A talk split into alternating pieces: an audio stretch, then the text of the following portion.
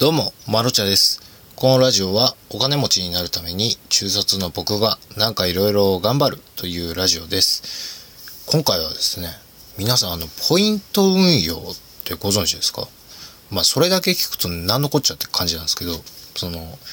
僕、今年からか、今年から、あのー楽天のデビットカードを使ってですね、ちょっとクレジットカードは、僕、あの、魔法のカードだと思ってバンバン使っちゃうんで、デビットカードにしたんですよ。そもそもデビットカードはご存知ですよね。あの、あれです。自分の銀行から、あの、その場で引き下ろして、使う。説明下手だな。スイカとかって、あの、カードに、まあ、1000円分チャージして、1000円分そのカードで支払えるっていうカードじゃないですか。でもチャージするのがめんどくさいじゃないですか。それをですね、デビットカードは、そのカードを使った時に僕の口座から引き落としてくれるっていう、あの、簡単なカードなんですけど、クレジットカードだとこう、あれじゃないですか。自分の貯金よりも多い金額を使えてしまったりとかするわけじゃないですか。それがないですね。厳密には、本当は、なんか一個会社を挟んでいるらしいんですが、僕らの体感では自分の口座からこう、お金を使ってるのと一緒だよっていうのがデビットカードなんですが、で、そのデビットカードに変えたんですよね、今年。それが楽天のデビットカードでして、なんでかっていうと、あの、パンダが可愛かったんで、33歳なんですよ、今年。パンダが可愛くてですね。で、その楽天のデビットカードにしたんですが、あの、使うたびに、ポイントがね、入るんですよ。あの、楽天のデビットカードで、あの、支払いをすると、その度その度に楽天ポイントが入ると。で、僕、生活費を全部デビットカードにしてるんですよ。例えば、すき家で牛丼食ってもデビットカードで払いますし、例えば、仕事の、あの、車で、ガソリン、あの、うち実費なんですよ。実費なので、その、デビットカードで支払いで、それでもポイント貯まるし、エネオス、エネオスよく入れるんですけど、そんなに別にめちゃめちゃ安いわけじゃないんですけど、なんでエネオスで入れるかって、あれ T ポイントカードのポイントも貯まって、あの、あれなんですよ。あ、そうだ。あの、楽天のポイントも貯まるという二重のポイントなんですよ。すごくないですか？だから僕、ツタヤのポイントだけで9000円ぐらいあって。で、楽天もね、それぐらい。楽天の方が後から参入したのにもかかわらず、生活費の大半を、あの、楽天カードで払ってるんで、なんだろうな。行くときは2000ポイントとか行くんですけど、まあ大体1500ポイントとか、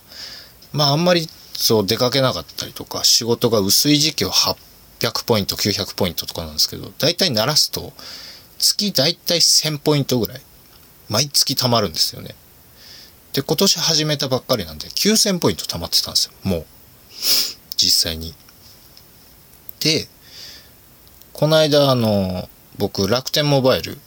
に乗り換えようということですね。その、申請をした後に、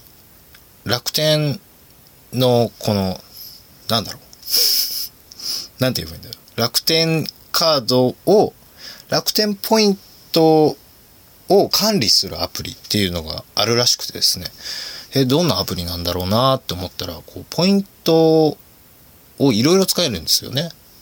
楽天ポイントって。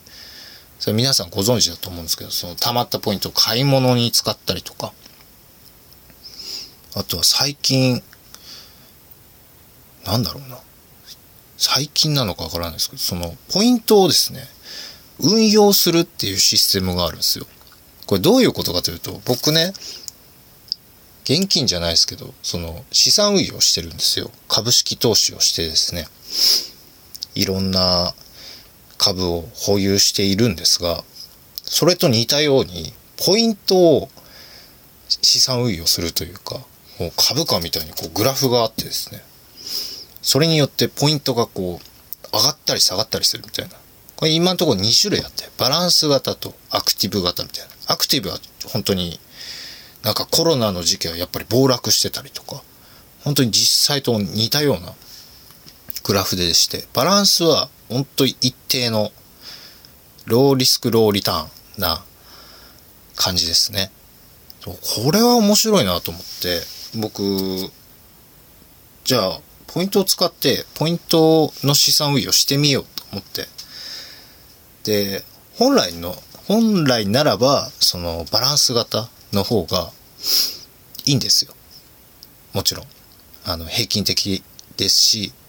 ポイントがすごいね、下がるってことがないので、いいとは思うんですが、それはもう実際の、なんでしょう、お金で資産運用はそちらのパターンでやってるんで、ポイントぐらいはちょっと遊びたいなと思って、アクティブにして。で、もちろんね、保有ポイントをこの月で全額使うなんてことはしないわけですよ。そりゃ、ドルコスト平均法を僕はしたいので。じゃあそのアクティブなグラフの中で毎月決まった金額を買ったら、金額を買ったらというか、毎月気が決まったポイントを投入していったらどうなるんだろうなっていうのを見たくてですね。ちょっと今月から今9000ポイントあったんで、1000ポイントずつぐらいなんかこう毎月入れてみようかなと思って始めました。あれね、面白いですよ。ぜひあの、え、現金で投資、資産運用とか投資するのはちょっと怖いなっていう方、ぜひあの、ポイントを使ってですね、やってみるといいかもしれないですね。実際今僕、今目標して、目標にしてるのは、そのポイントの運用で PS5 を買おうとしてるんですよ楽天のポイントなので、楽天で売ってれば買えるんですよ。で、気づいて、僕、今月ね、天水の桜姫というゲームを本当は買おうとしてたんですけど、なんか、いや、今月ちょっと厳しいなって思ってたんですよ。で、僕、9000ポイントあって、1000円資産運用に回したじゃないですか。で、8000ポイントなんですよ。ゲーム変えちゃうんですよね。ポイントで。すごい世の中になりましたよね。ポイント、しかも僕生活してるだけなんですよ。生活して、なんか帰ってきたポイントでゲーム変えちゃうって。こんな世の中なってるんだなと思って。まあ買わないですけどね。なんかもったいないじゃないですか。だったらね、もっとこう、ポイントで運用して、どこまで上がるんだろうっていうのを見てみたいし、なんかね、面白いですよ。ぜひ、あのー、楽天の方は、楽天のポイントで、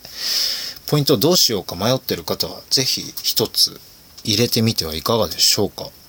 毎、なんかね、毎日とか毎月の楽しみの一つになるんじゃないかなと思っております。ぜひお試しあれ。え私、あの、わ私事ではありますがアプリゲームをですね、リリースしております。Google Play の方で、あのアイスクリームクラッシュというパズルゲーム、もう単純なパズルゲームでございます。あの、ぜひ、あの、マロチャがなんかいろいろやってるぞという方は、ぜひぜひやってみてください。お願いします。それじゃあこの辺で、マロチャでした。バイバイ。